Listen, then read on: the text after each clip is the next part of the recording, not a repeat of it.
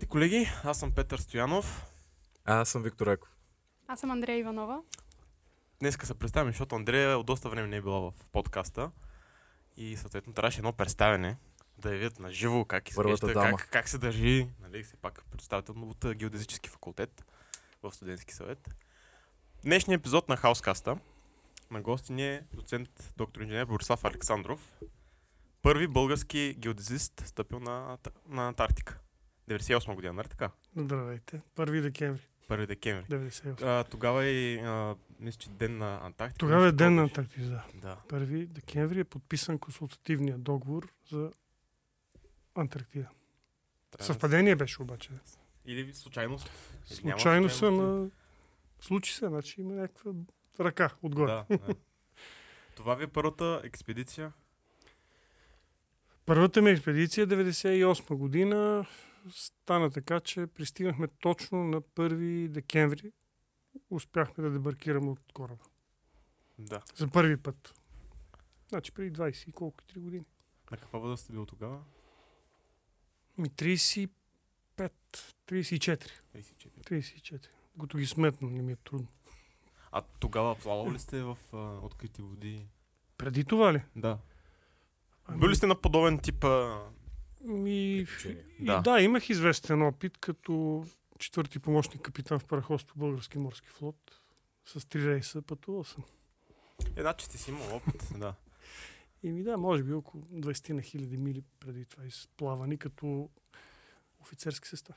да. Идеята ми беше, че нали, не е Антарктика първата ви експедиция, на която да... И така първото ви по-голямо пътуване. Ами по-голямо пътуване като отдалеченост и трудност беше първо. Защото другите ми пътувания с кораби са по Атлантически океан и Средиземно море предимно. И Черно море, разбира се. Да.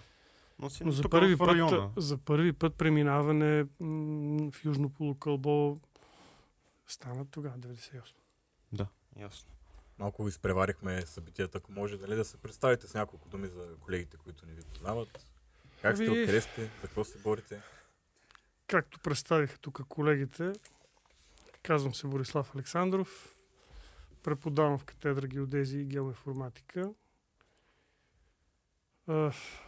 Завършил съм специалност геодезия, фотограметрия и картография беше тогава. В нашия университет. В нашия университет, да, завършил съм 86-та година. Това е така доста отдавна вече за вас, специално вашите измерения. От София постъпих на работа в... Тогава беше още ВИАС.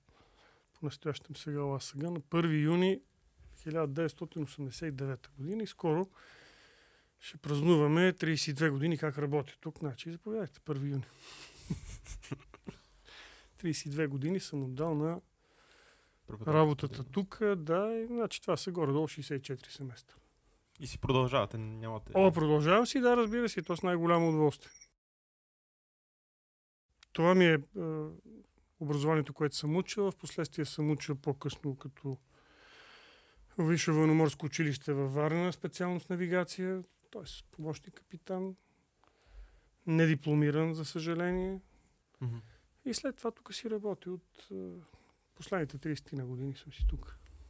Супер.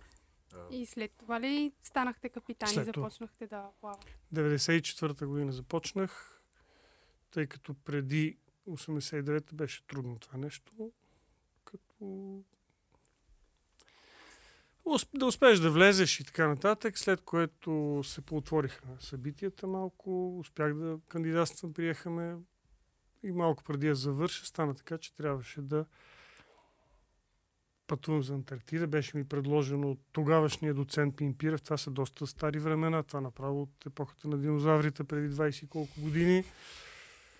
Ми предложи да а, участвам в експедицията, седмата българска експедиция. Това са още ранните години. Като геодезист и картография, геодези и картография, като участник в експедицията, търсех човек, който да е тази специалност и да има някакъв опит с а, планината и с скали и така нататък. Аз тогава бях действащ планински спасител, което беше много добре за него. И той само каза, искаш ли? Спазарихме се за около минута-две някъде, бяхме готови и тръгнахме.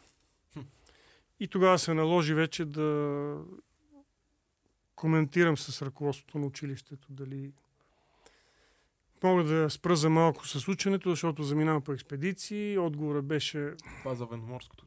Мгм. Трябваше вече да завършим да се дипломирам.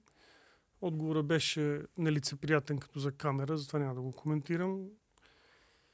И трябваше аз лично вътрешно да избера. Или едното, или другото. Мгм. Тоест дипломиране, завършвам, дипломирам си и тръгвам вече като пълноправен офицер или избирам Антарктида. Хоп, падна.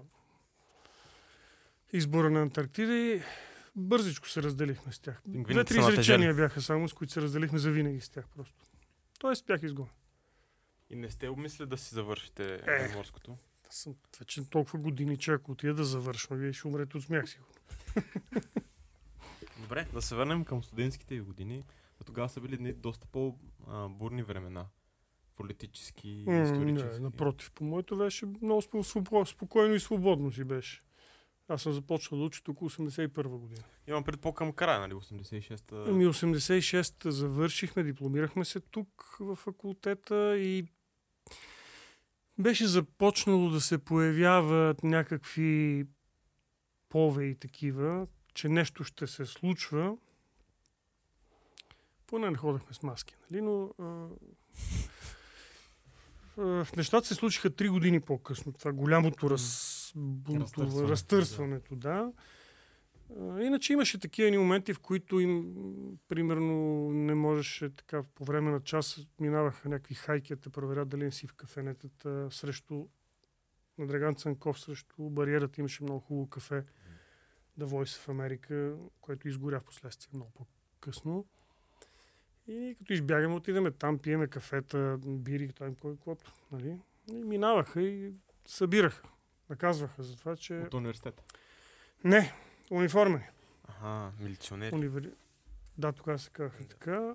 Е, Имаше един момент по политически събития, след това се поуспокоих, след това гръм. А как бихте характеризирали студентските си години? Прекрасни. Това ми напомня на един войник, дето го питали как успява толкова много така да успява с момичетата и той каза, ми ядеме боб и компот и сме добри. Е, да, като бяхме на 20 години. Късали ли са ви на изпити? Толкова пъти, колкото не можеш да си представиш. Да, аз не бях отличен студент. Не бяхте от тези... не, не бях отличник, категорично. Зубрачите. Ми, не, не, не, го използвам. Категорично не бях от тях, но не го използвам много и като израз зубрач, защото не е много ясно какво се, как се дефинира зубрача като... Като животно. Ми, да, на зубър ли прилича Да. или на зебра.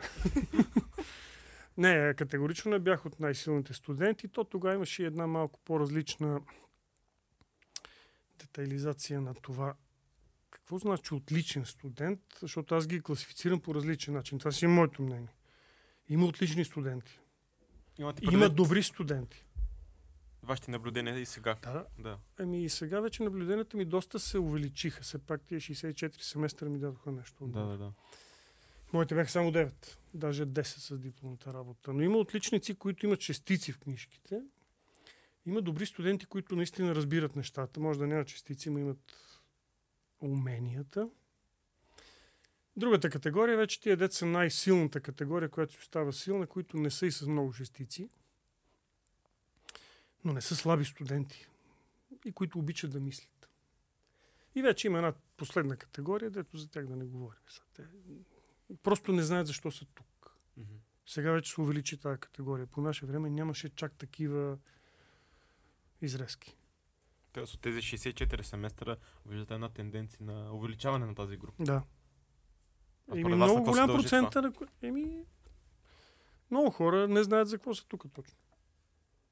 Или ако знаят, не могат да го обяснят правилно. Не знам. Или може би аз не го разбирам с, от възрастта си вече. Но... Губят си времето. Т.е. минават една, две, три, четири години. Не инвестират в това, което трябва да инвестирате според мен.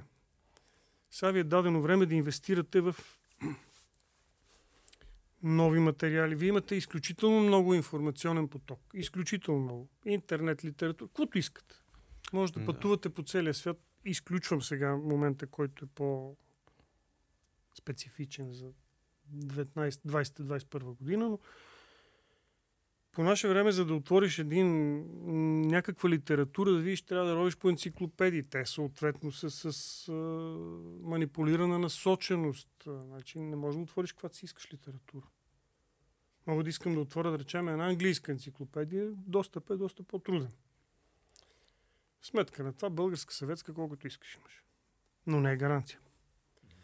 Мисълта ми, е, че вие в това отношение сте изключително облагодетелствани като поток. Имате въпрос е да прецените кое си струва и кое трябва да го пресеете. Добре, мислите ли, че точно тази група студенти се увеличава точно поради факта, че нямаме безграничен достъп до информация? Но и това, Когато- и това действа. Не, не е това основна причина. Основната причина, не знам, но е много... Много е голям срива на ценностите. Не казвам, нали, сега вие ще си кажете, тук дойде един дърт и почна да говори колко беше хубаво на моето време. Не. Беше хубаво, защото бяхме по-млади. По-бе, По- точно във време. Ми, аз съм живял колко там, 25 години по него и 30 по новото, по другото време, така че мога да направя някаква преценка, но нямам това предвид. Да, да, да. По-скоро има един забележим срив на ценности и голямо нежелание за мисловна дейност. Ма голямо нежелание. Една голяма инертност, не казвам всички студенти са така категорично. Да, да, да. Но забелязвам хора, които просто не искат. А Мързно. могат. И може би някаква такава ленност става, става много лесно. Примерно, аз мога по друг начин си изкарвам, даже няма да кажа прехраната, удоволствията. По друг начин. Дават ми, взимам си, не ме наказват. а. Тоест, тия трите фази вече сме към третата. Първата беше изпростяването, тя мина отдавна. Втората беше упростачването. Може да се каже, че сме доста напред в тази фаза. Но решаваме третата. Ми третата виза с единия крак сме влезнали вече. Дебилизирането. И след дебилизирането на обществото не знам какво ще стане. Всичко стана въпрос за някакви средства и за парадност и помпозност. А вие как решихте след като завършихте университета да се върнете, но като преподавател? Ами аз като, като завърших тук висшето си образование, тъй като бях почнал малко по-раничко и не, е, не бях служил в казармата. Тогава се ходеше в казарма. И момчетата ходеха да си играят на войници. Така. По задължение, разбира се, две години. И при мен беше така, че можех да избера преди следването дали да отида в казарма или не, който не е навършил тогава. Не беше навършил 18 календарни години. По закон не могат да го задължат да влезе в казарма. Ако иска, влиза. Но ако иска, не влиза. И кой ще влезе по желание там в този зандан? Предпочитам първо студентски живот, как студентки, асистенти, всичко, асистентки. Та, избрах да уча първо, но тия пет години минаха, те минават. И дойде време за дипломиране. След дипломирането няма на къде, трябва да отидеш. Даже при нас, примерно, беше за един изпит, трябва да прекъснеш. Тогава такива бяха правилата. Един изпит от първи във втори или втори в трети, в трети, в четвърти курс, прекъсваш. Който е служил, за момчетата говоря, който е служил, отива да задължително да работи в така нареченото бюро студентски труд. 8 месеца.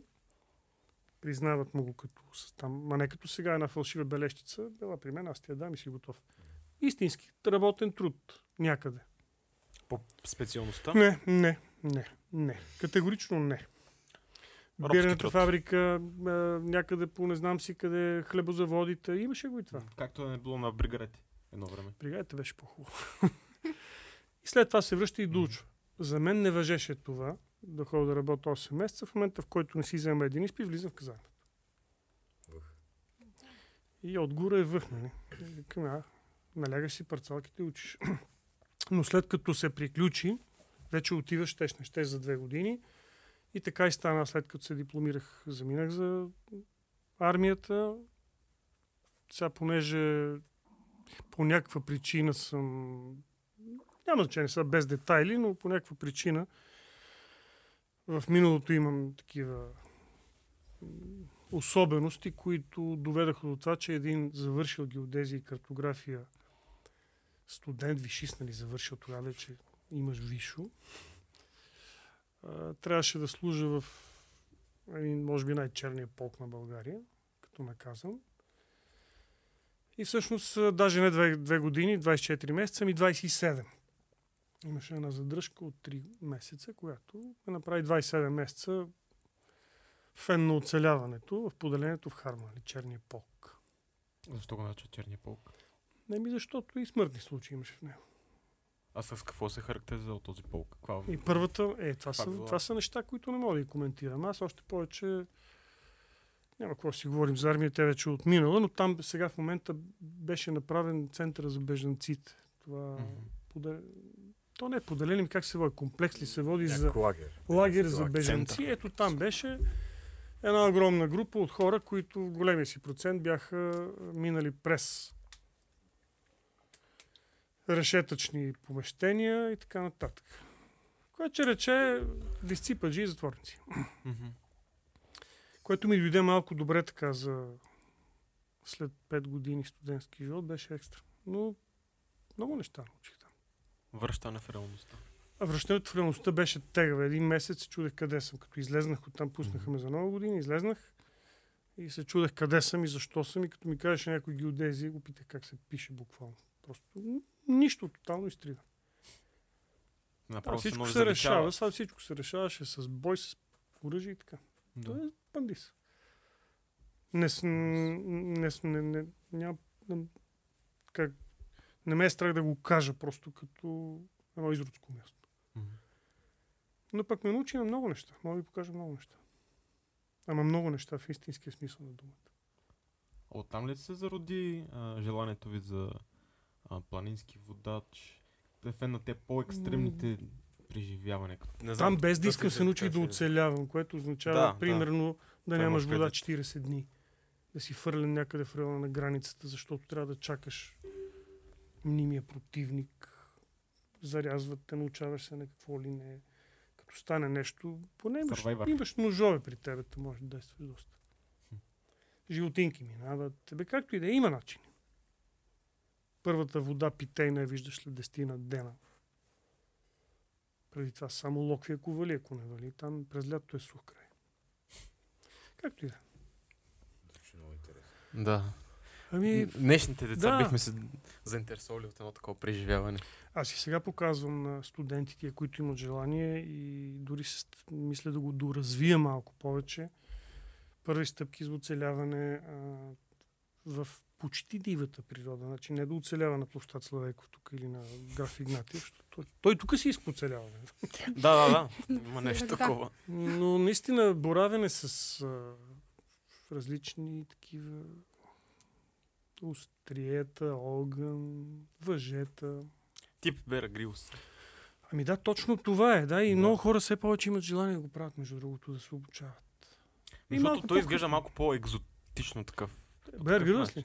Ами да, да. В смисъл начин, по който го представят. Bear Grylls е фирма отдавна. Тоест, той е марка. Да, да.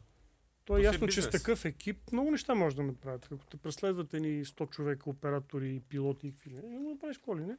Но сега факт е, че този човек качил се на Еверест, качил се на разни други места. Значи той е много опитен. Бил е в спецчастите.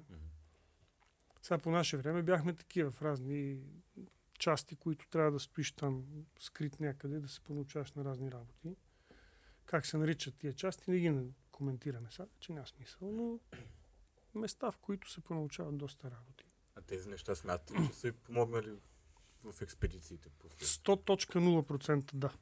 100% да.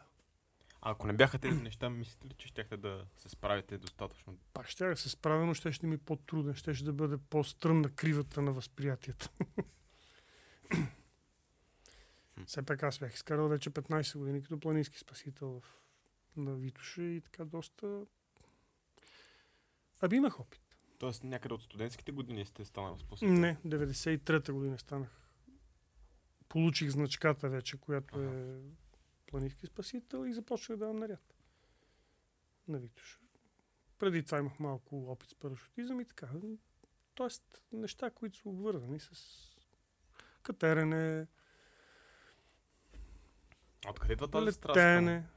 тези преживявания? Защото, И ми нали, липсва ми другото. Примерно, ако ме вържат да стоя в едно кафене 3 часа и предполагам, че след 20 минути съм откачил. И не мога. Мгм. Въпрос на темперамент. Да, да, точно, че не всеки човек нали, има страст към тези неща. Нали, някои хора, о, този човек се катери на тези височини, как Ами- не го е страх? Да, да, точно така. Но, примерно, аз мятам, че един мъж трябва да може всичко. Въпросът е дали ще иска да го прави.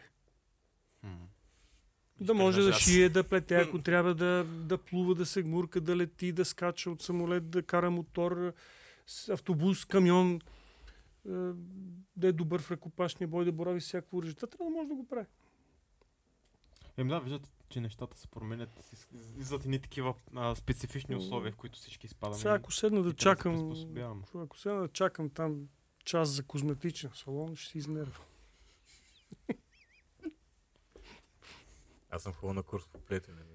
Даже света са ме давали. Имаш предвид плетене за... Да, с две куки, с такова имаше една... Това е много готино. Е, Готино, аз ми, не ми хареса. Е, Поплиташ се от време на време. Еми, Едно от нещата, които аз не можах да се науча, макар че ние в училище учихме такива. Там имаше трудово обучение, после го кръстиха ръчен труд. След Да. това стана вече е, бити техника, не знам. Такива различни неща, свързани с това, че ръцете трябва да могат да се ползват и за разумни неща. Там се бях научил да плета нещо, обаче не А става слава. този курс, който го, споменахте за нали, елементарните условия за оцеляване и така нататък, към университета ли ще бъде или... По принцип към университета аз не мога да правя такива неща извън учебната програма. Аз мога да го направя извън учебни занятия, защото съм уязвим. Значи ще кажат, вие тук вместо учебен процес ходите за катерите по въжета някакви. Освен това е рисково. Аз трябва да съм убеден, че вие като ви обс- обслужвам, как осигурявам, айде по-точно, на някаква сложна среда, аз трябва да нося отговорност за вас. Все пак тук не става въпрос да седиме на една маса и се наливаме с, С ракия. да речем с ракия. Или ми, кой с каквото му е. Макар, че и там, ако паднеш, пак се удариш. Зависи къде паднеш.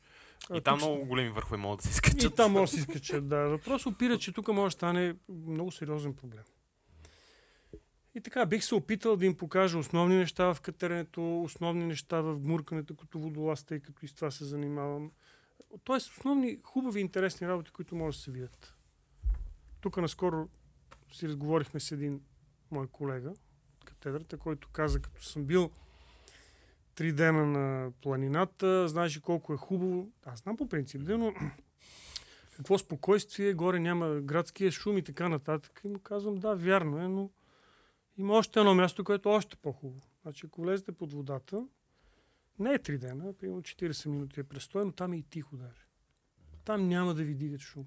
Аз това си мислех да ви питам, кое ви допада повече, планината или морето? Много трудна история. Аз съм си намерил за себе си един такъв случай, който два пъти съм го правил. Комбинацията между водата и планината, гмуркане в високопланински езера. на 2400 метра, само че там има едни особености, които трябва да се спазват. Да, езерото до хижа Мусала, което картографирахме. След това участвахме в почистването 2019 с BTV заедно. Имаше и филм, направиха, беше много интересно предаване. Понеже извадихме купища буклуци от е, езерото. Удивително качение на 2400 метра. Значи, затова връщам се на точка второ простачването. Вече доста добре върви, защото имаше хвърлени неща, някой ги е носил догоре. Те не са паднали от върха. Да, да, да, определено не си ги споследва. Тенджер извадих, е, имаше гювеч някакъв, сумати консерви, стъкла, бутуши, обувки, какво ли не. Какво Добре, не? толкова ли е трудно тези неща да... Нали, като си носиш раница, се предполага, се предполага, че мога да ги вкараш в тази раница, вместо да ги оставяш. Къде, откъде идва този менталитет? От точка български? втора преди малко споменатата, с тенденция към точка трета. Менталитет. Аз съм ходил и по други места по света, значи горе-долу над 50 държави съм Мгм. изходил. Шест континента. Шест континента са. А, може да има места, в които е мръсно, нехигиенично. Веднага ви дава пример за това. В Непал има такива места, в които Сега тук между нас има и момиче, няма да детайлизирам нещата, но особено някой, който не е привикнал или много от съвременните момчета, просто няма да го издържат. Има една река, например, в която се горят хората. Там това река Багмати, в която стават Те не се погребат, на мъртвеците там се погребат, Мгм. те се изгарят. Изгарят. Е, покрай там хората минават на реката, влизат, там гори нещо, смрад. А, има неща, които са, да, по-мръсни, но като възпитание на, на менталитета не е такъв. Тоест там хората няма да отидат да си свалят тенджерата. Ими не съм ги видял. Да. не съм ги видял да го правят. А, Качвал съм се в Хималайте, не много високо, но над 5000 метра, но такива буклуци нямаше. При все, че минават хора, туристи има, но такива неща не съм видял. Е, идете, разходете се. Тук поне не се налага много да се отдалечават. Фанете кола пеша, качете се на от Бояна нагоре малко или Драгалевци и снимайте. Тъжно, тъжна история. Кой е седмия континент, който Северна Америка. мислите ли да посетите? Бях се засилил миналата година, но се затвориха се нещата с тази пандемия. Имах даже оговорка за една дълга обиколка и за Ляска и Западно крайбрежие. Еми, пожелаваме, след като А, ще направим, ще, до година ще го направим, няма проблем. Това е. Просто не стана и последното, което успях да си... Тъй като не стана заради това и направих една доста сериозна разходка с вулканите на Исландия и Миналата пред- година. 2019 преди я затворят. Мгм. Това Айлеска беше за 2020 предвидено, но не стана просто. Мгм. И отидох до Кейп Норд, най-северната точка на Европа. Тя е на 800 км от полюса и оттам надолу, надолу, надолу и си слезах си в базата в Антарктида на южното полукълбо. Тоест от единия край до другия. И почти. Не много, но почти. Супер яко. Да, то това е, е, това е интересното, да се пътува, да се гледат много други култури, хора. Другото е забиване в себе си. Почваме да се харесваме много, ако стоим сами тук. Какви бяха първите впечатления след първата екскурзия до Антарктида? Не екскурзия, експедиция. Експедиция. Да, вярно. Не, не го нарича екскурзия. Екскурзия. Ами първата експедиция беше, за мен първата, тя е седма българска национална, за мен беше Да, първа, но по-любопитното беше там, че а, като за първа експедиция за мен, нали, първото, самия път е дълъг, значи самия път е повече от седмица. А, като се сложат едни 20, и- 23-4 часа сумарно във въздух и после още 5 дена с кора през океана, бе, горе-долу престой по летищата стават 7-8 дена се пътува. Чист път с багажчетата. Самото усещане, че дълго време пътува човек, започва да се замисля къде е отишъл, че не- нещо много далече се случва. Нали, преди това сте пътували, да речеме, до Условно Турция. ще кажа до ай, Гърция, Турция, Англия, тук из двора. И в един момент пътуваш, ма пътуваш, пътуваш, пътуваш. Примерно аз съм най-дълги ми полет 17 часа. Без кацане им предвид. 17 чисти на седалката. А, и в един момент, когато пристигнахме там, беше 1 декември, няма да го забравя, а, от 8 българи слезнахме 5. Ние сваляме първо, тъй като нещата са сложни като маневра, няма пристанище, с гумени лодки се действа между парчета и телет, багажа е много, няма кран, всичко е на ръка. Сваля се долу, сваля се по въжета. така По-примитивни условия. Това е 98 година, сега нещата са малко по-добри, но пак няма пристанище. Мгм.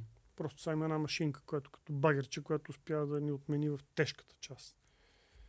И докато се свалят тия неща, нали, първо свалят младите, не младите, айде да го наречем, ние не сме били толкова млади, но новобранците, които са новичките, Да. ги свалят, багажа, почват да разтоварват. Това са примерно, условно ще кажа, ни 3 тона багаж. Вътре има варели с гориво по 200 литра, които са за генерациите и така нататък. Но Храна. храна естествено за 3-4 месеца там. И в крайна сметка стана точно така се случи като за първо отиване, че слизайки петимата, двама от старите и трима от новите, които сме за първи път, с горивото, личния багаж, се случи най-неприятното. От него има само едно по-неприятно, а потъне кораба.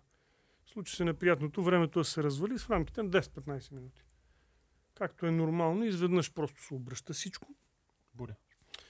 Снежна буря, губи се видимост, кораба няма пристанище. Кораба стои в, вътре в залив. Той като залив има един.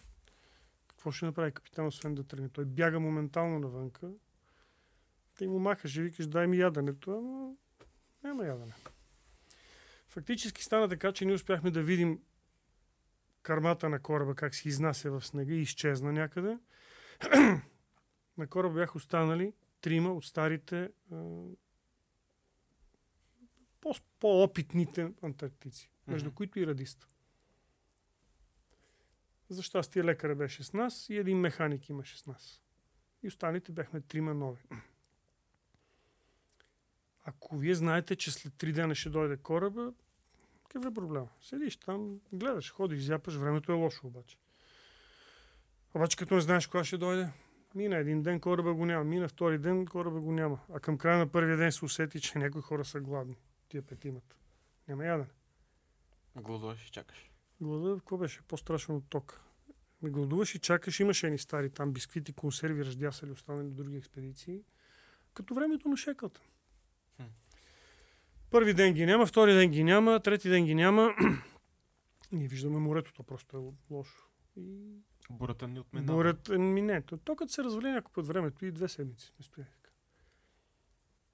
Радиста го няма. Един радиолюбител имаше между нас за щастие, да се опитва с някаква джобна радиостанция, успя да хване кораба, прекъсна, хвана, прекъсна.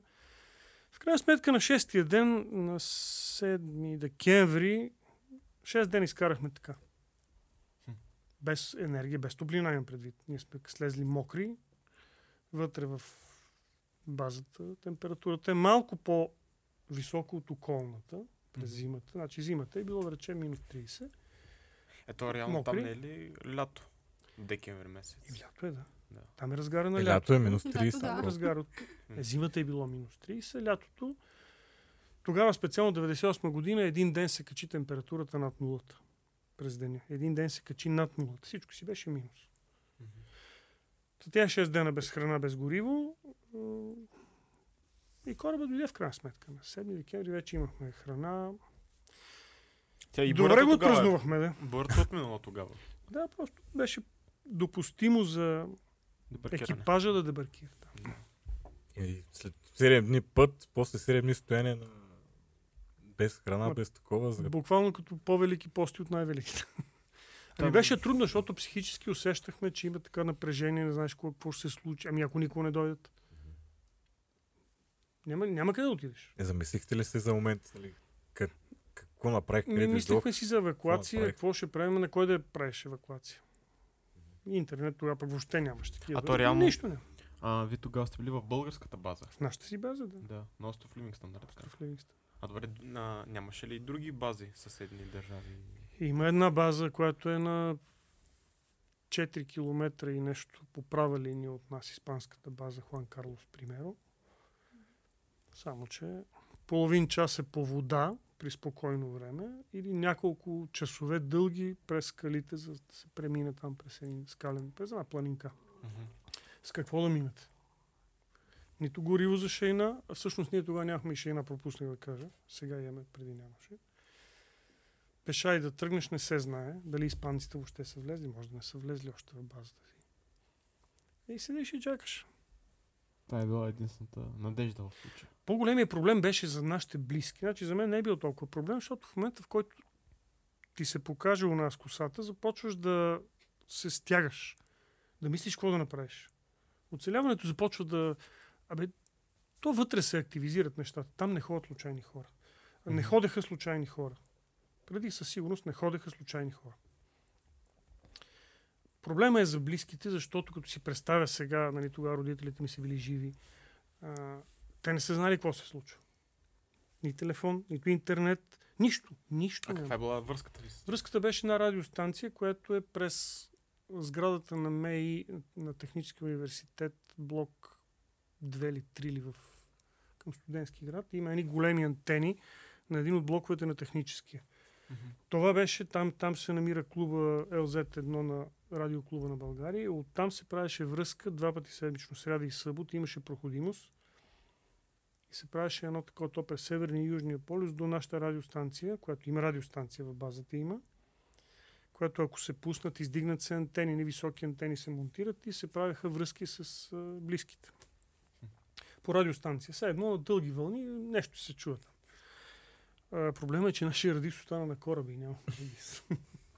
Само този любителя, който Е, любителя, той няма опит с тия неща, не знае какви Е, той са. като е лошо време, те антените сигурно не могат да се издигнат. и Да се... Те се дигат едни мачти. Сложно е, не е така да отиваш и разпъваш като сега тук телефончето е.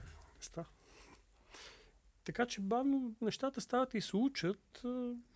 Аз не знаех, например, че две години по-късно, нали, след като приключиха нещата, всичко си беше. Не съм съжалявал, Мгм. понеже ме попита дали не ми е минало през категорично не.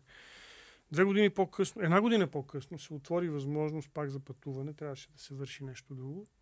И ме питаха дали съм съгласен. Аз казах, тръгваме, няма проблем. Но в последния момент тогава доцента Пимпирев ми каза, само че забравих ти кажа, че транспорт с кораба няма. И викам, с кой ще отида? Няма с плуване да хода. Еми на една яхта на Стоп Шеф, фанеш National Geographic. Още по-добре. Още по-приключенско. Още по-приключенско, едно 15 метрово корито. Мгм. През най-тежкия пролив на света. Пролива на Пролива Дрейк. на Дрейк. Да. Там е най-гадното място на света като е, плаване. М. Тихи Атлантически океан се събират да си приказват сладки приказки. И става... м, Да не е записано. Манджа. Но с яхта беше прекрасно. С един много известен френски капитан пътувах, който е главен съдия на Уитбред. Е, Симпатичен пияница и приятел. Е, Да, мога да си позволя да го нарека така. Към приятелите може. А Така че- първата, С яхта стана. първата експедиция, за колко дълго време бяхте? И два месеца някъде и някъде малко след края на втория месец се прибрах. А, Сумарният престой, ако говорим в конкретния Да. престой, е 40 и няколко дни. а тогава сте бил с каква цел там, като геодезист? Да се картографира скални пасажи. Мгм. Откритите от лед и сняг скали, които могат да бъдат картографирани, бяха направени три масива скални картографирани, плюс района на базата, но по много първобитен начин. Андрея знае какви са първобитните начини, поне ги е виждала по Тук в нашите черни. Беше много трудно, но сумарно някъде към 800 декара бяха картографирани. Трудно, тежко, с стари инструменти, понеже тогава нямаше откъде да се вземат по... Съвременните инструменти бяха много още много малко на брой и хората не смееха да ги дават, защото ти ми го даваш, аз отивам там, обаче той пада от кораба, при... аз слизам по нова женца на ръка с това нещо. Мгм. Няма кран. Мгм. И ако го изпусна, какво ще кажа после? Е, малко извиняй, падна тук в морето. Скъпи инструменти, и затова никой не, никой не посмя да го даде.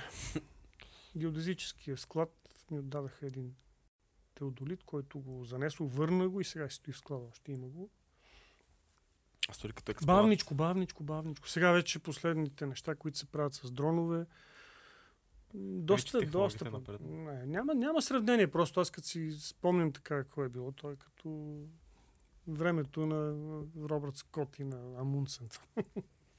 А забелязахте ли със следващите си пътувания до там, че е по-топло, че няма толкова... Категорично. Последната експедиция аз се върнах точно преди една година и малко.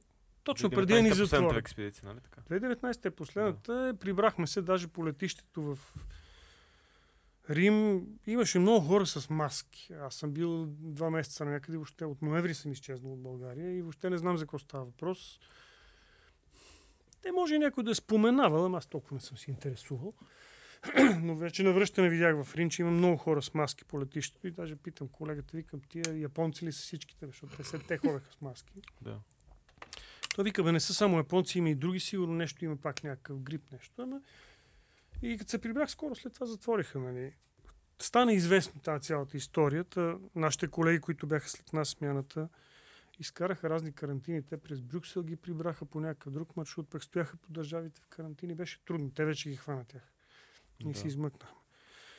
Та, тогава, последната година, 2019, значи преди една година съм бил там, Имаше един, два или три дни за целия ми престой, понеже Андрея пита конкретно. Ще ти дам цифри, като не ги отзиска, трябва да се говори с цифри на тебе.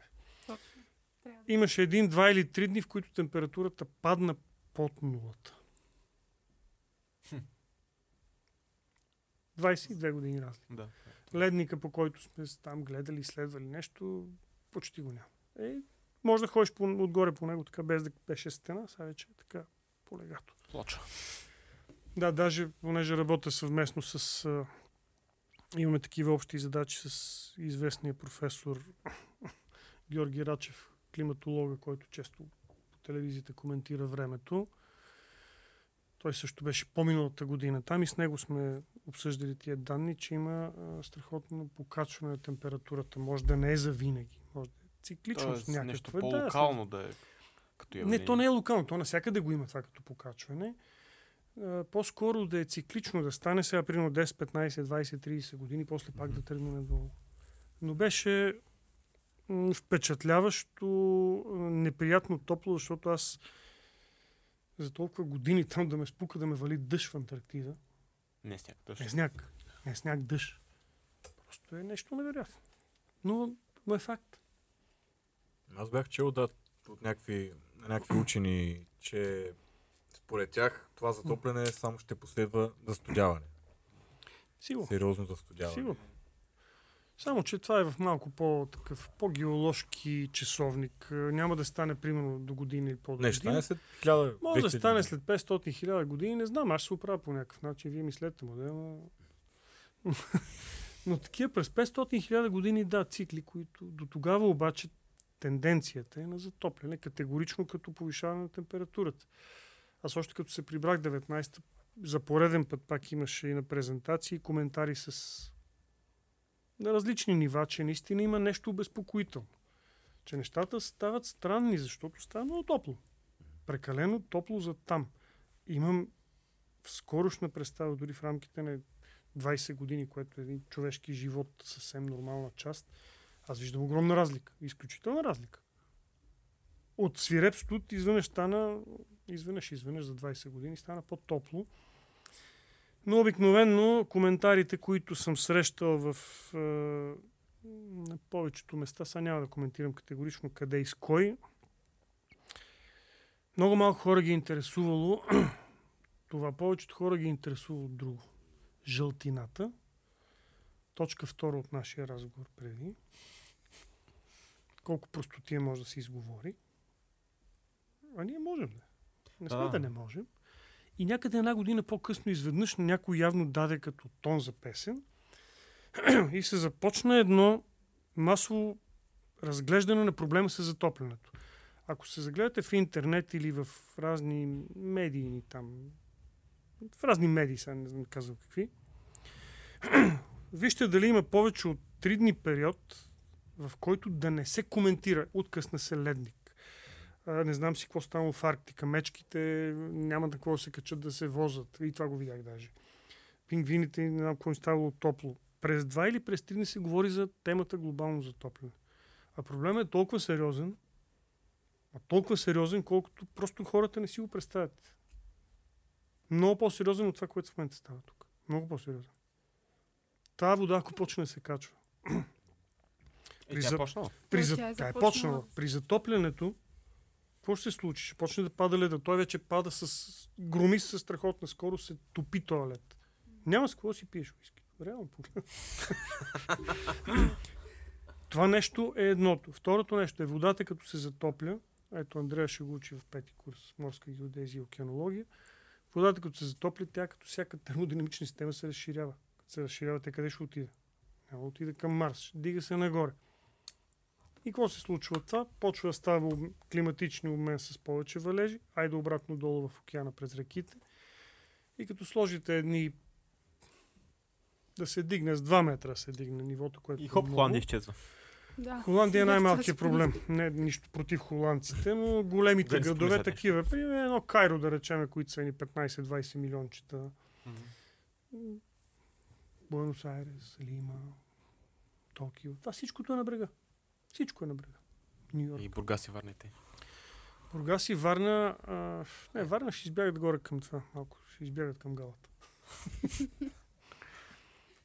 Е, пак е далече Черноморе. Да, Да, да. не сте оттам. Аз съм от Бургас, те от Върна. О, тук, Андрея, тук е някакво силно морско Присъствие. Да, да, да. присъствие и течение. Еми аз имам бургаски корен, имам, във Варна съм учил, така че покриваме се. И аз имам варненски, така че Квит. събрали сме се. Бургас ли Варна? За кое? Вечният въпрос. Вечният въпрос. А, това като София Пловдив. Какво Да, беше? да. Сливен Ямбол. Еми, и двете са хубави. Едното хубаво за едно, другото хубаво за друго. Никой, никой не Никой не отговаря. дава Не, следващия път ще няма да казваме, че сме от Бургас и Варна, да видим. И двете са хубави. Добре. А, според вас, този тип проблеми, дали а, могат да се решат на така по-високо политическо ниво или трябва всъщност да започнат от местното локално гражданско ниво, гражданската инициатива? Естествено, че това ще се решава от тия, от които зависят нещата. Те не го правят. Трябва ли да ги чакаме, за да се случи това е нещо? друга част на отговор на въпроса. Хората, които стоят и се разхождат или по улица Богориди в Бургас, или в морската градина във Варна, те не могат да направят нищо. Те могат само да сигнализират, да кажат, вижте какво се е случвало. Те нямат механизъм, лостове, с които да направят нещата. И не всичко опира само до това. Спираме, какво беше там, Пластмаса. дезодорантите и, и въглеродните емисии. Те не могат да бъдат спрени. Няма как да се спрат. Могат да бъдат намалени. Айде да почнем от по-простичкото нещо, за което не са виновни политиците. Те могат да са виновни за много неща, но за едно нещо не са. Върва по улицата, тъй като аз хода пеша от вкъщи до Вяс, до ЛАСГ, хода от 82 година. Минал съм ни 40 000 км по граф Игнатиев, горе-долу имам представа. Върви пред мен човек, бе двукрако е сега, човек ли, не знам, двукрако е. Върви, изяжда си въпросната мазна баница е, и, е, и си фърля хартията или я пуска зад него, просто за да не е пред него, да не го изцапа, я пуска зад него. Еми, колкото и да съм така с отношение към политическите неща, а, не е много положително. Това не са виновни политиците за това. Да, да, да. Единствено виновни. виновни, могат да ги нарека, че са виновни, за това, че има достатъчно безделници, които могат да изпълняват ролята на контролни органи. И като го направиш това нещо, примерно аз съм безделник, станал съм контролен орган, виждам те, че го правиш, моментално те глобявам. Аз няма да те глоба хиляда лева, защото ти няма да ги платиш. Няма как. Ти ще кажеш, аз съм социално слаб. М. Или студент, беден студент, имам само едно БМВ, нямам друго. Да бъде нещо, обаче да бъде събираемо. М. 50 лева. Онзи ден някаква кола катастрофира, някакъв другиран глупак катастрофирал, съборил оградата на хората и появява се кмет и казва, ми те хората сами ще си построят оградата. Дори не му видяхме името, лицето на този човек. Виден престъп... престъпник просто бе съборил на хората оградата. Той можеше да убие дете. Не дете, човек да убие. Справка, Милен Цветков е преди една година. Да. И се, и се казва, им предоказва, ако се докаже престъплението, и какво да се докаже? А, това не е политика. Това са човешки неща. Същата работа с хартийката. Ами ако всеки от нас се замисли, че тази хартийка място е в определените места, а тези определени места трябва да се изхвърлят през определен график от определени хора на определено място, нещата са простички. Ред, ако има ред, ние българите имаме една много особена черта. Много обичаме реда, ама се отнася за другите. Значи аз мога да си позволя си фърля буклука, фасовете летат с разни такива специални траектории. Няма как да стане. За язовирите не ми се говори. Язовир там, оне, който, там при Своги, който го показваха. Накрая отидаха едни пари, направиш една бегла сметка, то се оказа, че един ден чистене на язовира е колкото една огромна фирма оборота и за месец. Значи пак нещо се пропукват нещата. Да, аз съм на Не е само мнение. политиците. Точно, да. Иска Тоест- контрол. Това е менталитет пак. Еми, Възпитание. Смея да го твърда, Втора и трета точка. на мен основният ми живот е преминал, вероятно. Нали, останалите 50-60 години, че ги живея, не знам. Но след броени дни ще направя 57 години, видял съм много неща. Тази комбинация от нежелание за грамотност, нежелание, защото много хора не искат просто да са грамотни, да? с упростачването в комбинация с безнаказаност, води до това. Добре, аз понеже наскоро четох една книга, екологично за, консервативно за екологията се казва, на сър Роджер Скрутън, който е виден британски консерватор. И там той нали развиваше тази теза, че реално политиците и големите фирми, корпорации, компании, те никой не биха се съгласили да се отрежат от а, заплатката, от а, разходите за, или от по-голямата печалба в името на екологията и всеобщото бъдеще. И затова Добре. нещата трябва да се случат на локално ниво. И трябва гражданите да поемат инициативата тези неща да се случват. Еми аз мога да ти го кажа от личен, от личен, в личен план. Участвал съм не веднъж в почистване. И като планински спасител, различни мероприятия, и като и в това е в езерото Каракашевото. Ти събираш, накрая идва един и хвърля след тебе. Ако го преби, аз влизам в затвор. Директно ще влезна. Макар, че изпитвам дяволско желание да го направя. Да. Така че, айде, ти го правиш веднъж, втори, трети път. Аз съм го правил, да речем, 20 на години. Не, че няма да го направи сега, ама вече не съм толкова активен да го правя. Да минавам по улиците, викам, дай да съберем буклуците на хората. И минава пред мен едно нагло създание, да речем, и си фърля нещата, аз ще минавам и ги събирам. Защо? Съответно, ако ти го накажеш по начин, по който трябва да бъде наказан, ама не, го взимат, не го глобяват. Да. И понеже глоби няма, пердах му е майката. Те дете трябва да го пердашат, не са го пердашат, не се вика. Първите са... Ами, вероятно и това. А, голяма част пък от тях самите са и те самите не могат да го научат на нещо повече.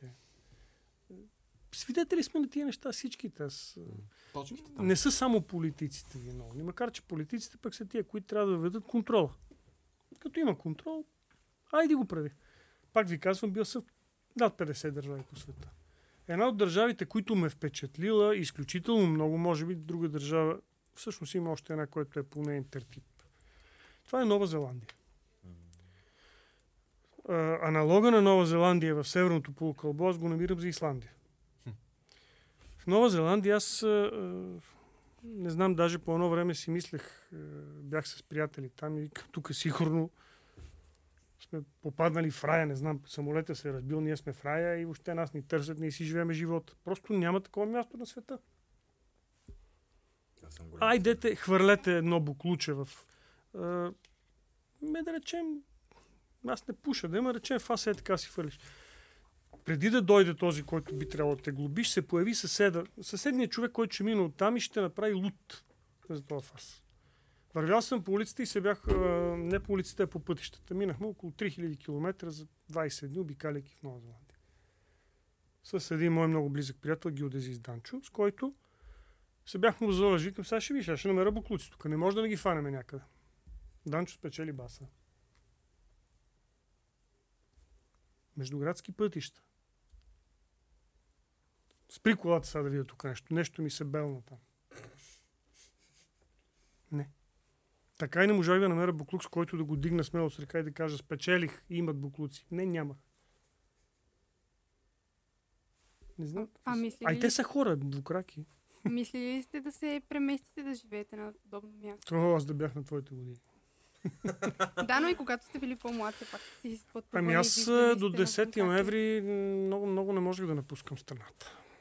Не съм излизал, за първи път излязах 91 година и то отидох в Турция. В ден на пазар.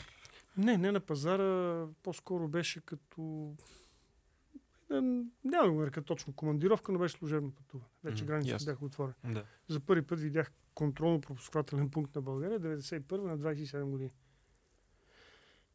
При пълното отчаяние на 25 години завършват нали, вече студенти, че никой няма да видя друга държава, освен тая. Хм. Нещата се оправиха после. Мисля съм, но ти да мислиш, трябва да го мислиш това в рамките на някаква по-млада възраст. Добре, ако бяхте на нашата възраст сега, щяхте ли да заминете от България, да живеете някъде друго?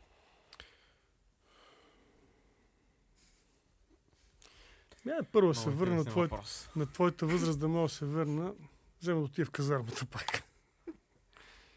Бихте го направил. Значи с, в казармата? Ми аз доста неща научих там и като гледам сегашната армия, мисля, че май по-скоро аз трябва да отида да ги уча някои неща. Не говоря за военна техника, тя е по-съвременна. Говоря за поведение на военния, не за техника. Ами да, разбира се, че отида да работя някъде навън. Където е по-справедливо. Където е по-справедливо. Значи тук съм се нагледал на въпиюща несправедливост и на емблематично безочие. И най-ме така ме впечатлява, когато безочието е от хора с много висше образование и много титуловани. Тогава вече адски ме впечатляват. И когато е адски безочливо, но, бе и тук не е лошо. Добре си, все пак. Не бих искал да напусна страната и да кажа аз повече няма да се върна тук. По-скоро бих искал да си използвам възможностите и уменията в Потенциал. цивили... Да, и потенциал, ако въобще мога да говоря за такова нещо, но в по... на по-цивилизовано място. А добре казахте, че Нова Зеландия ви е харесала страшно много. Това ли ви е любимата Страхотно. дестинация? Е, любимата е, ако я правиш често. Аз не мога да направя често. Много далече и скъпо е да се пътува до там, но бих я повторил пак със сигурност. Един път съм ходил. Мгм.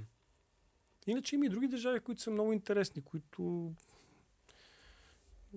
аз повечето в Южна Америка съм обикалял, но и държави, които, примерно, Чили преди 25 години беше много изостанала държава. По моите критерии тогава беше, викам, леле, те са много по-зле от нас. Бе. Мгм. Последния път, когато бях, беше преди години и нещо. Само мога да мечтая да живея там. Но по-напред. Нещата се променят. И те се променят от хората. Вероятно, самите ние не пожелаваме да... Да видим промяната. Ми, може би за много хора удобно да няма промяна. А, Аз сега определено го е виждам. така, Да. И сега го виждам за колко хора, които им тече заплатата обаче. Нека да уточним този факт. Дори в най-малките единици. На... В най-малките единици. Дори Организация. колко хора, които им тече заплатата, им много добре им изнася да бъдат онлайн. Аз тук ще си върша работа онлайн, я върши, я не. И то затова вече са вицовете. Бе, ние с COVID ще се оправим тук с тези вируси, ще се върнем на работа, ма как ще спрем с това пиене от обяд, не знам. Защото хората им си свикнаха. Не всички, разбира се. За То е удобно. Много удобно, да. Айде да видим какво би станало, ако не получаваш заплата, да си седиш от къщи по пижамката и да речем, да вода лекции. Какво ще стане? Изведнъж се окаже, че ами то май не е добре. Така ми не е добре. А иначе е добре, нали? Е, вие го казахте, нещата са тръгнали стремно надолу.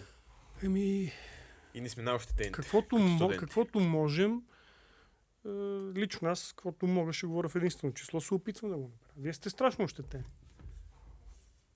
Вие направо сте двойно ощетени. Защото тази система позволява в момента неизпълнение на основни неща, т.е.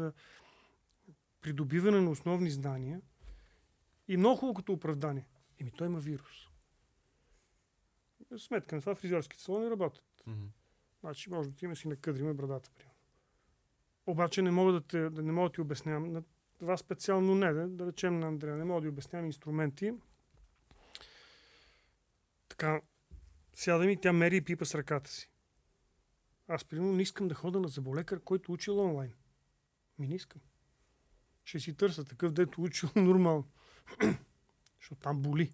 Мгм. Тук ако сбърка с тоталната станция, няма да заболи много. Най-много да... нещо да не, да не изкара някой лев нещо. Или Мгм. да щупи инструмента. Ама зъбчето боли. И той при нас сигурно е това, че могат да ни изпопадат сградите. жестоко ощетени в това отношение. И да, при едните беше, как беше, при лекарите беше жертвата, при строителните инженери бяха на пластове. Да. Да, да. Нещо такова беше. Да. Така че моят съвет към вас би бил като студенти, е, все пак смея да твърда, че имам една идея повече опит. Не, че знам повече, но имам повече опит от вас, поне човешки. Инвестирали сте някаква сума в образование и най-вече сумата се плаща. Пари се изкарват, пари се харчат. Инвестирали сте време. Това са 19, 20, 21 до 25 години. И много здрави години на хората. Инвестирали сте в това, дали сте и някакви пари все пак за някои хора и тия пари не са малко. Инвестирайте максимално в познание. Ако искаме да бъдем нормални хора, където и да отидете, те ще искат да видят, кажи ми какво можеш. Ти казваш, аз мога да отворя тази бутилка и да изпия водата. И те ти казват, браво, страхотно, но за това пари не дава. Те ти казват, ти казваш, примерно аз е, ССС ли си? Архитектура. Архитектура. Е аз съм архитектура, аз мога да направя това нещо. И те викат, невероятно, страхотно. Идва, изимаме те. М. И ти започваш да работиш, те започват да ти плащат. Ти започваш да се развиваш и да се кефиш от себе си, те започват да се кефят от тебе и ти дават повече. Харесва ли ти схемата? Приятно звучи. Нали? Другия вариант, знаеш какъв е? Обръщаме страницата и отзад пише. Аз съм много способен, опитвам се. О, много добре, моето момче. Сега парите ще ги дам обаче другия месец. Е, тук едно момченце има то на Баджанака, е дъщеричката там. Малко трябва, там много проста. На... Ще я пуснем да вземе ни пари. Е, това е другата страница. Това не е Каза- ли страницата казано без, реалността? Ами, аз по-голям. го гледай се. Казвам ти го в прав текст, не ме е страх да го кажа, защото това е самата действителност. Така е, Ако да. някой не го казва, малко границата между безопасност и лицемери. Да, казвам го. Не съм убеден, че навсякъде е изтъкано, т.е. най-добре платените и най-уважаваните специалисти, независимо дали архитект, геодезист, лекар или пилот, са най-добре платените, са най-способните. Ама много се съмнявам. М. Нещата започват да избиват. Те ще избият след време. Защото ще почват да измират тия, които много добре са се справили с нещата или почват да се отказват. Отиваш на едно друго място, където според наистина твоите умения и твоите желания за работа, ти получаваш едно добро, добър обществен статус. Други въпрос е, ако не искаш сами, като не искаш, е, не получаваш. Тук има един друг въпрос. Това, което аз така и не успях да го постигна, а то много върви. Нарича се нагаждачество. Нагаждаш се. Адаптираш Обаче- ли? Не, не, адаптираш е много възпитано. Нагаждач. Да се нагодиш към една някаква структура, която успява да те консумира по някакъв начин. Ти ставаш зависим обаче. Да, да, да. Нали, тук е И ти нещо, като, да дадеш. нещо като Данте Алигери, нали? Даваш си душицата, обаче, нали? Е, получаваш нещо, но ти даваш. И тогава вече можеш да живееш е по-лесно. А, зависи цвета на Мерцедес, ти си го избираш после. Да, можеш. Може и бяло, черно, както си избереш ти. А, обаче, ставаш зависим. И ако и продължи да остава съвестта ти, тук почва да не спиш спокойно. М. Защото то не става само с пари и с удоволствие. Когато те е вътре не ти е хубаво така. Ма то трябва да има нещо, което да те кара да се чувстваш по този начин. Защото най-вероятно хора, които са в такъв тип не знам дали си, дали си нямат. спомняте миналата година или беше по-миналата на този хаос. Аз понеже съм така... Такъв ми е менталитет, че когато има някакво изказано уважение, както беше този хаос, бях награден за преподавател на факултета. Бях в залата и ме поканиха да си взема наградата, естествено. Не обичам да правя както правят други хора, които или не уважават въобще предаването, или въобще като я си гледат работа, студентски съвет, не знам си какви. Което е на уважение.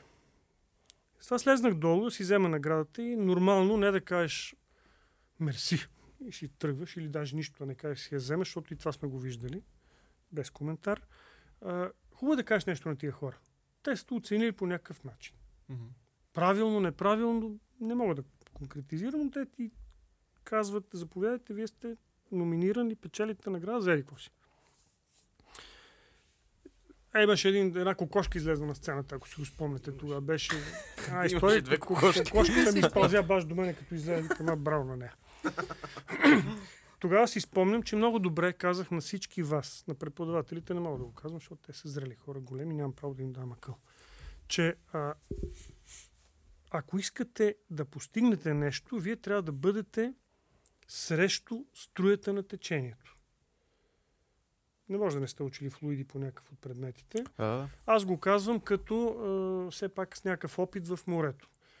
Кораба тръгнали да го влачи течението, да го бие по кармата, бие го по задника, както казва Бургас и Варна. Виж как го бие по задника кораба, бие го зад кармата. Той не може да се управлява. Става трудно или почти неуправляем. Опитайте да излетите с един самолет по, тече, по вятъра, по, по течението. Ако излетите, сте герой. Ще биете и брат и Монголфие. Съмнявам се, че излетите. Аеродинамика просто. Мгм. Профил на Жуковски се казва. Удря го. Струят и излит. На срещната струя. И той затова използва и тягата на двигателите, за да може да излети по, по-бързо, иначе ще излита сумати време. Тоест посоката винаги е срещу течението. Посоката е срещу течението. Кораба много по-добре се управлява, не рискае се нарича флота, когато е срещу течението и руля му работи.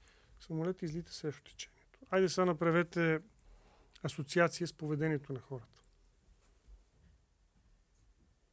Само, че е по-трудно. Аз това го слушах и вчера в този другия подкаст, който сте участвали. Ми, не мога да не го кажа, защото е изключително важно.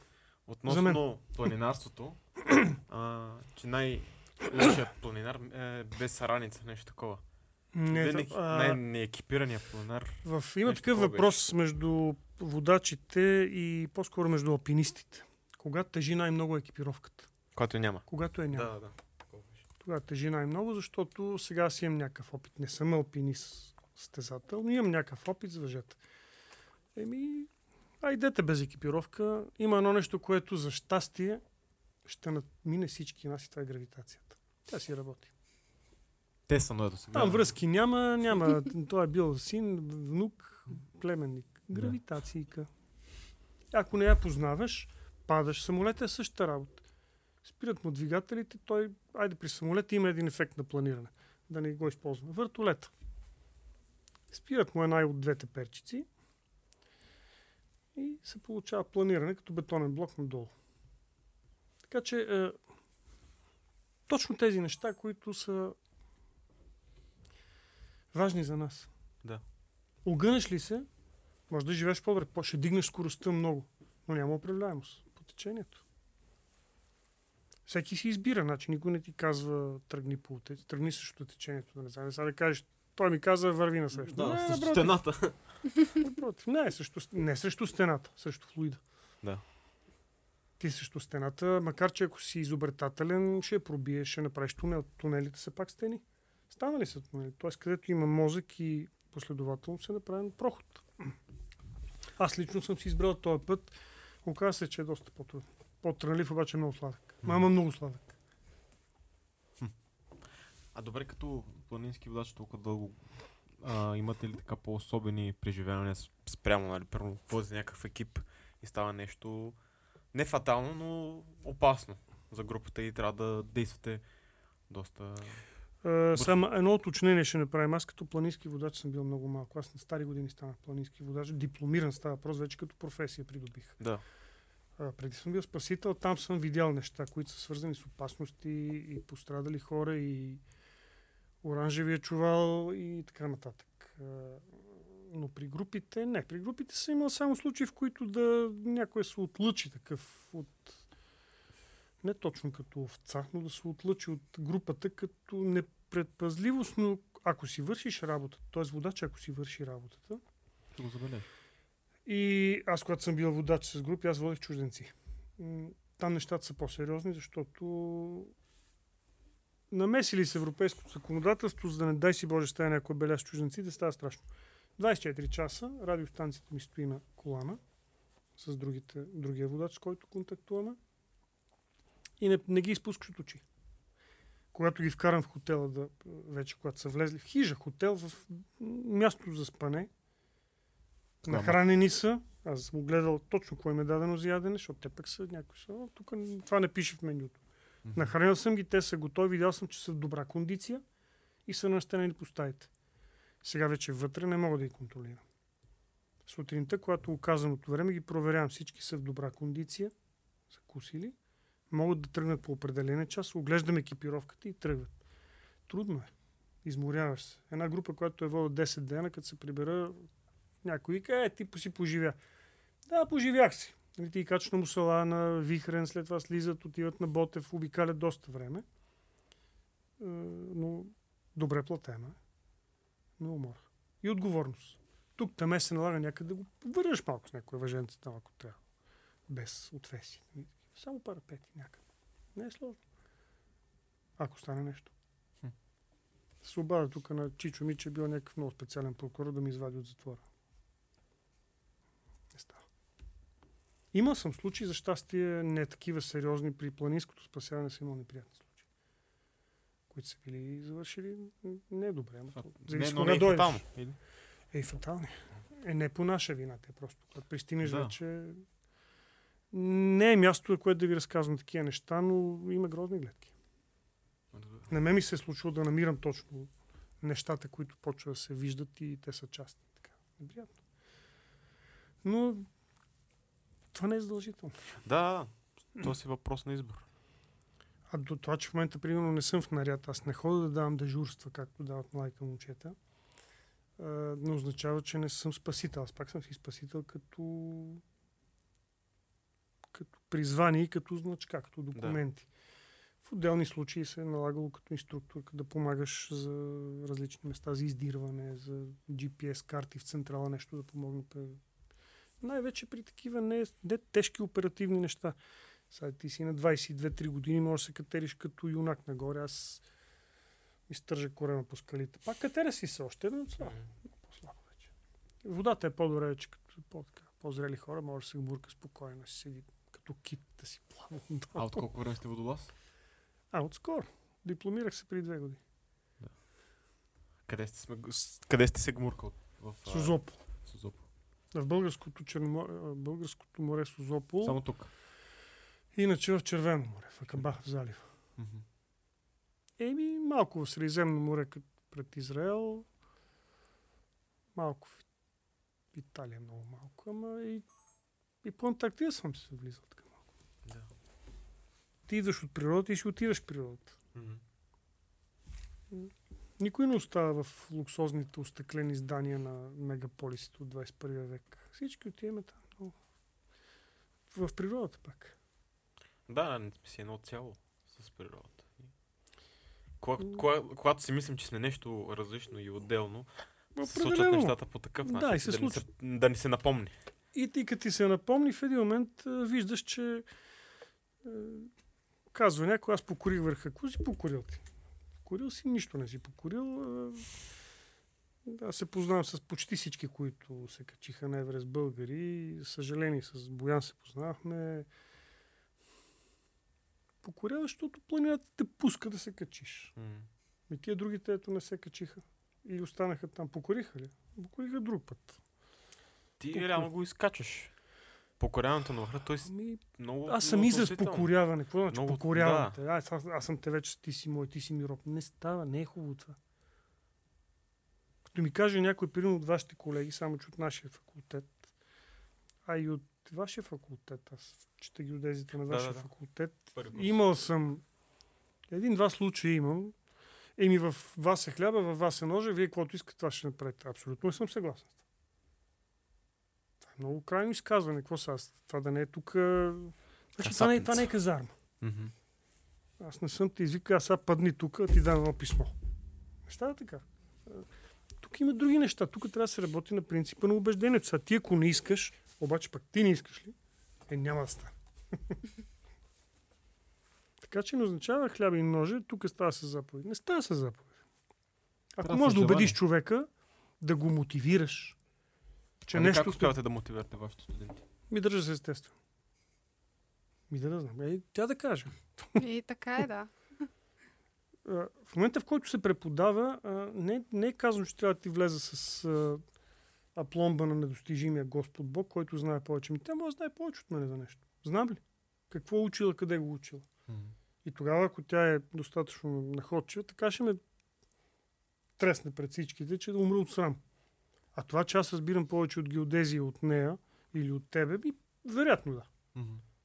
И какво ти го покажа? И? И ще смаем с това, че знам повече от геодезия. Ами ако то е глупаво, това е комплексарска история, с която аз ще ти покажа. Аз разбирам повече, ми разбирам хубаво. И какво това? И какво, и какво от това? Или, примерно, моята кола е по-скъпа от твоята. И? И неговата фанелка или неговия костюм е струва 5000 евро. А моето струва 26 лева. И 30-300. Тук май пак засягаме това? точките от предишния разговор. Въпрос, въпрос на комплекс. Значи, той е като малкото нещо. Малкото нещо иска да бъде видяно. И какво прави за да го видят? Надува се. Крещи. крещи, дига шум, надува се, оцветява се а, и почва да го виждаш. А голямото нещо, Ти като вървиш покрай планината, Пирин не ли виждаш? Ми виждаше. Голяма и мълчалива. Те само ти показват, ела ако искаш. Пробвай се. Пробвай се. Да. Кончета там. Ми кончета и... Това ми другото изпищя. Да, бе, знам. А, ме ми добре, някакво пък искате, някакво пожелание, ако имате за нашите студенти, съвет. И онова там. И онова, да. А, Варка. Значи това, което искам да ви подаря от мен като един много малък сувенир за а, въобще за вас а, като студентски съвет и като наши студенти в университета по архитектура, строителство и геодезия е този а, сувенирен плик с а, печати от българската а, база на остров Ливингстън. Даже българската геодезия миналата година постави основите на новата голяма постройка 330 квадратни метра, която ще бъде. Поставили сме началото, тя до две години. Първата мариографска. И първата марографна станция е сложена, и GPS е сложен, всичко е сложено. За съжаление, някои от нещата се изпочупиха, но продължаваме така. Но това е един сувенир, който нека да ви остане. Това са рекламните, не рекламните, а сувенирните печати на нашата база. И да си го имате като един, а, Да, това ще се види. едно докосване до Антарктика и по-скоро до специално тук до българската база, която е едно а, изключително престижно място, защото България е една от малкото държави от 29-те, които управляват този континент. Само 15-16 държави имат малко повече нещо като бази от нас. Ние имаме една база, и сме на 17-то. Някои най-много има 13 бази има Аржентина, но това е друг въпрос. Те са там близки. Но ние сме на 17-то място по постройка. Имаме база там. И това, което мога да кажа, аз съм работил в 6 експедиции като геодезист. И разбира се и като логистик, като с карам шейна и така нататък да работя, да помагам да поддържам базата, но мога да ви кажа само, че тези хора не получават пари за това. Хм. Те не са, това не е на заплата, това е с научни проекти, които се отделят средства за транспорт, отделят се средства за техника, евентуално, ако трябва, за плащане за труда на тези български, говоря за българските учени, защото има много чужди, които влизат в нашата база, тях не знам. Българските учени не получават заплащане. Напротив, аз трябва да си пусна отпуска тук. И така и стана. Да си пусна платената отпуска, за да мога да отида там. Смятам го за престижно. Добре. Много ви Искам да ви пожелая първо сте здрави, да сте срещу течението и да устоявате себе си. Не правете компромиси, защото после става късно. Компромисите не се оправят. Тия тежките компромиси. Човек станали зависим, няма връщане. И, и да сте здрави. Другото и да смислен. И мислете, тия глави са ни дадени, освен че сме страшно красиви и да мислим. Пък който както реши да ги използва. А кой как държи да ги използва? Добре. Завършете и бъдете здрави. Много благодарим за участието. Пожелаваме ви успех благодаря. и скорошно посещение на Северна Америка. Е, Айде да го да нека свърши вирус. Да, нека приключи пандемията. Благодаря ви за гостуването при вас. Това беше всичко от нас. До следващия път.